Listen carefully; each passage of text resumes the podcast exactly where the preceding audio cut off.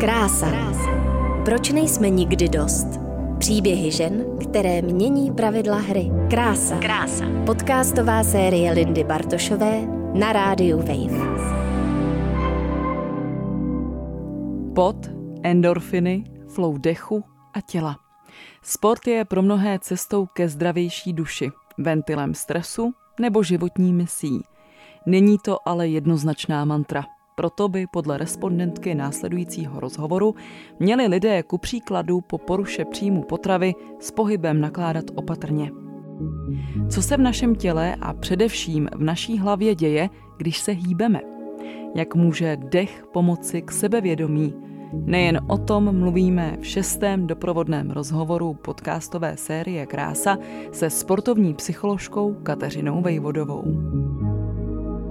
Kateřino, jak může sport pomáhat při překonávání psychických obtíží?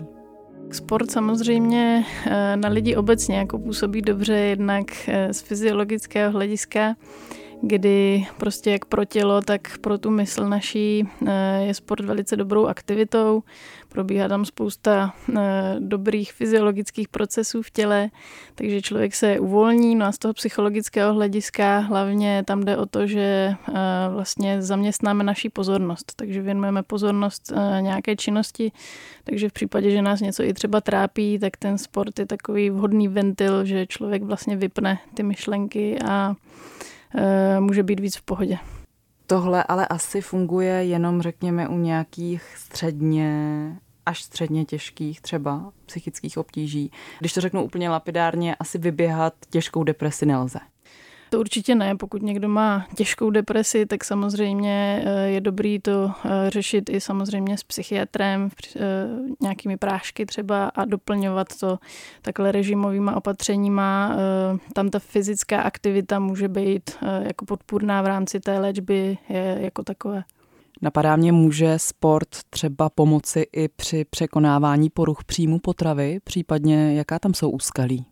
S těma poruchama příjmu potravy je docela zajímavé, že eh, tam se to skoro jeví, jako že ten sport, eh, mluvila bych tady teda spíš o tom vrcholovém sportu, takže je to vlastně jakoby spíš spouštěč, než eh, řešení těch obtíží.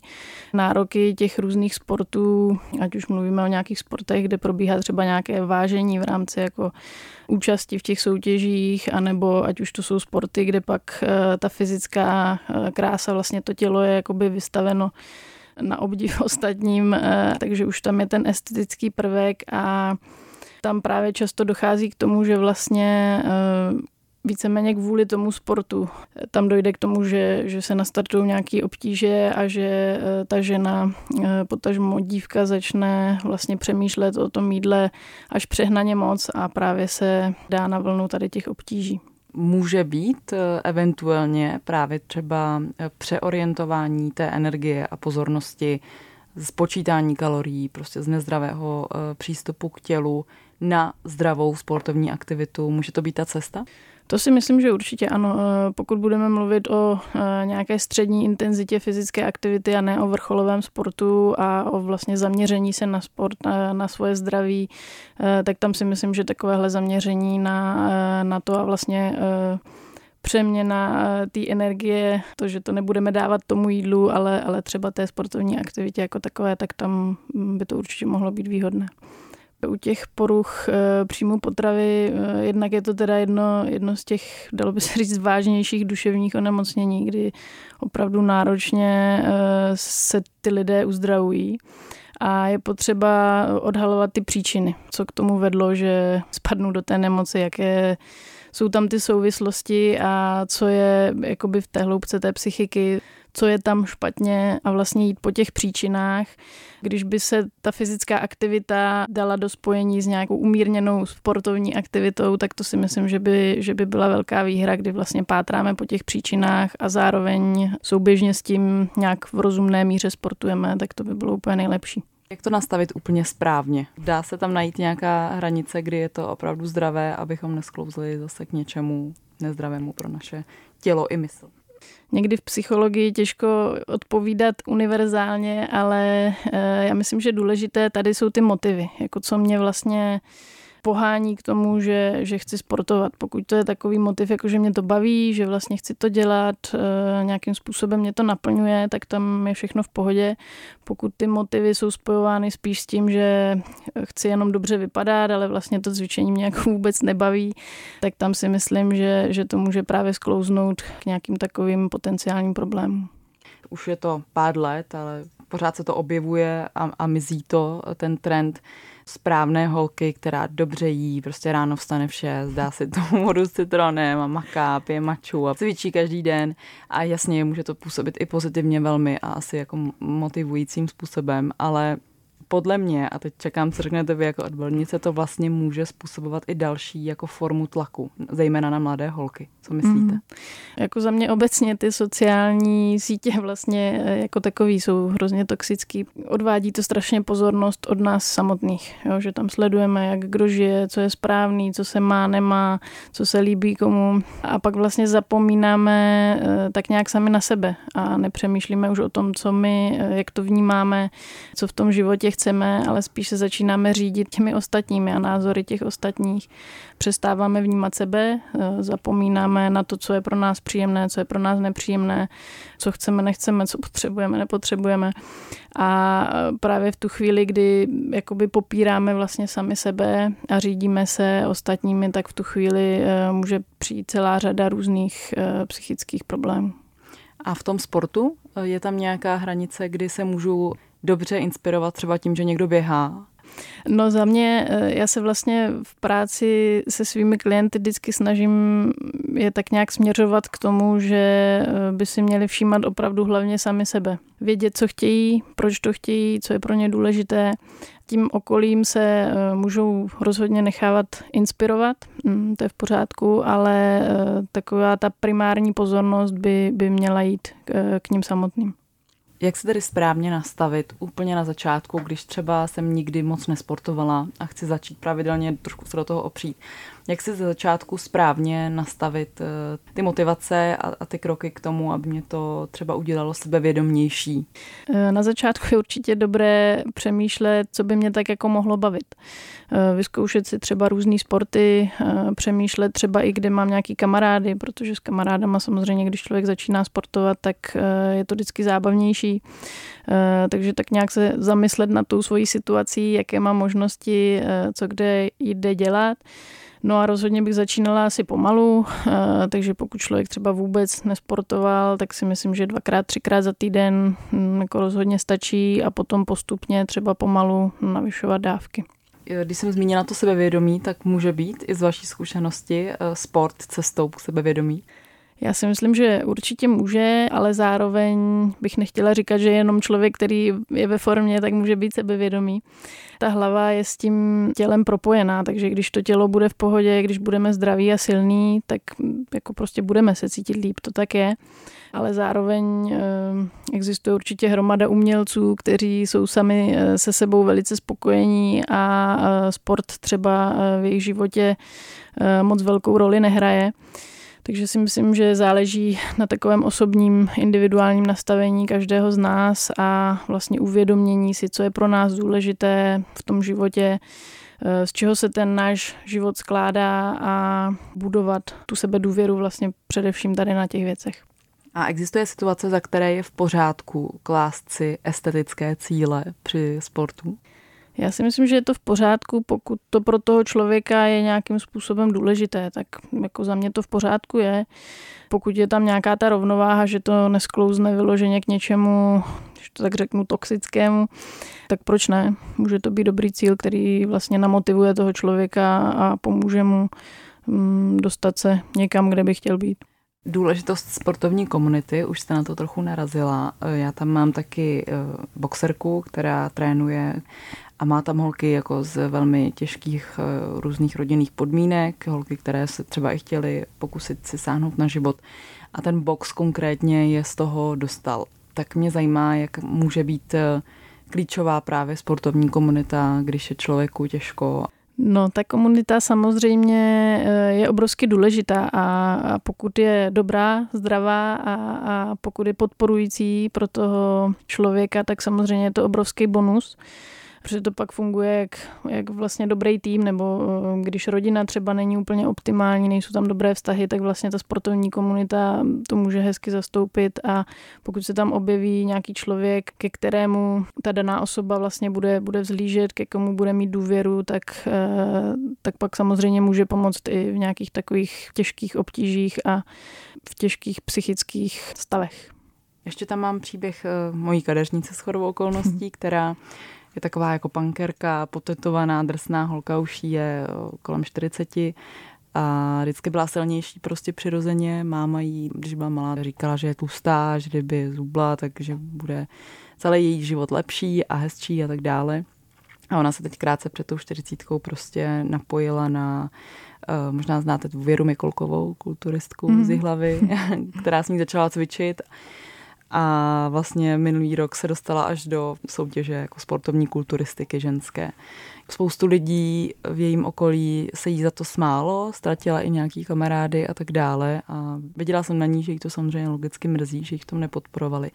Tak mě zajímá, jak pokud třeba si někdo z našeho okolí vytyčí třeba i podobně bláznivý cíl nebo bláznivý v uvozovkách, jak ho podpořit, jak se k tomu postavit. Pro člověka, který nikdy neběhal, prostě za půl roku uběhnu maraton. Eh, tak za mě, pokud ten člověk sám vlastně vidí v nějaký, v nějaký takovýhle potažmo i vlastně bláznivý eh, věci jakoby smysl a je to pro něj nějakým způsobem důležitý, eh, tak jako kamarád samozřejmě toho člověka jako podpořím a nebudu přemýšlet o tom, jestli je to bláznivé nebo ne, ale spíš mi bude záležet na tom, jestli je to důležité pro toho člověka samotného. Vy máte na stránkách, že se věnujete hodně i síle dechu a propojení s tělem, tak tam mě taky zajímá, jak tohle zapojit do nějakého našeho běžného života, abychom třeba si ulevili, abychom byli sebevědomější, víc jako přítomní a tak dále. Ten dech samotný má obrovskou sílu. V podstatě jde o to, že my když začneme jakoby vědomě dýchat, že se zaměříme vlastně na náš dech, tak se jednak teda mm, dostáváme do té přítomnosti, ta hlava přestává utíkat do budoucna, přestáváme přemýšlet o tom, co se kdy nepovede, anebo třeba i povede, eh, anebo co se kdy nepovedlo, ale jsme víc v té přítomnosti. Navíc, když se na ten dech soustředíme, tak si vlastně i mnohem víc všímáme toho svého těla, což je velice eh, důležité v souvislosti eh, s prací s emocemi protože každá naše emoce se nám vlastně nějakým způsobem odráží v těle. My si to jenom prostě z velikého procenta vůbec nevšímáme. A e, prakticky si neuvědomujeme, že když jsme třeba smutní, naštvaní, frustrovaní, takže vlastně nám jako ani tělesně není dobře. A přes ten dech člověk začíná vlastně startovat takové to uvědomění si sebe sama, uvědomování si svého těla a e, díky tomu dechu potom může i, i vlastně cíleně uvolňovat jednotlivé části svého těla, kde mu právě není dobře. Eh, takže jednak v souvislosti s tím dechem jde o to spojení, o to, o to dostat se do té přítomnosti, ale vlastně i o to takové to sebeuvědomění si toho svého fyzického těla a, a práci s ním. S těma dechovými cvičeníma je důležité zapojovat břicho, takže vlastně s nádechem by se nám to břicho mělo nafukovat jako balon, s výdechem potom vyfukovat. Když si připadáme nesebevědomně, jsou to takové negativní emoce, negativní myšlenky a začínáme z toho být ve stresu, takže potřebujeme se jednoduše prostě uvolnit a aby jsme v těle nastartovali náš parasympatický systém, který nám vlastně říká, že je všechno v pohodě, že, eh, že se nic jako neděje, že není žádný stres. Potřebujeme eh, mít výdech ideálně dvakrát tak dlouhý jako nádech. Takže by to mohlo vypadat tak, že se nadechneme nosem třeba na čtyři doby, zadržíme dech na dvě doby a vydechneme na osm dob a takhle několik nádechů, výdechů a tím startujeme ten parasympatický systém a ta odezva toho těla i hlavy by měla být jako velice příjemná. Navíc, když to spojíme s tím, že eh, se budeme soustředit na ten nádech a výdech, tak vlastně v té hlavě jako není prostor pro ty pochybnosti o sobě sama. Takže opravdu se dostáváme jakoby vlastně do příjemného stavu najednou A co je důležité, je vlastně tak nějak to trénovat tohle. Jo? E, nefunguje to tak, že pokud člověk je ve stresu a připadá si nemožný, tak já si řeknu, no, dobrý, budu dejchat, prodejchám, to, to mi pomůže. Pokud já s tím nebudu pracovat třeba i doma v klidových situacích, mm, tak nás to jako většinou nezachrání. Důležitý je ten trénink. A poslední věc, kam můžete zahrnout jakoukoliv zprávu, kterou byste chtěla vyslat, ehm, jak používat sport pro zdravější, sebevědomější a plnější život? Z mojí praxe ten sport eh, funguje jako vlastně skvělý trénink toho života samotného, protože při sportu mm, v podstatě můžeme imitovat ty běžné eh, životní situace, protože sport eh, vlastně vyvolává v nás eh, emoce.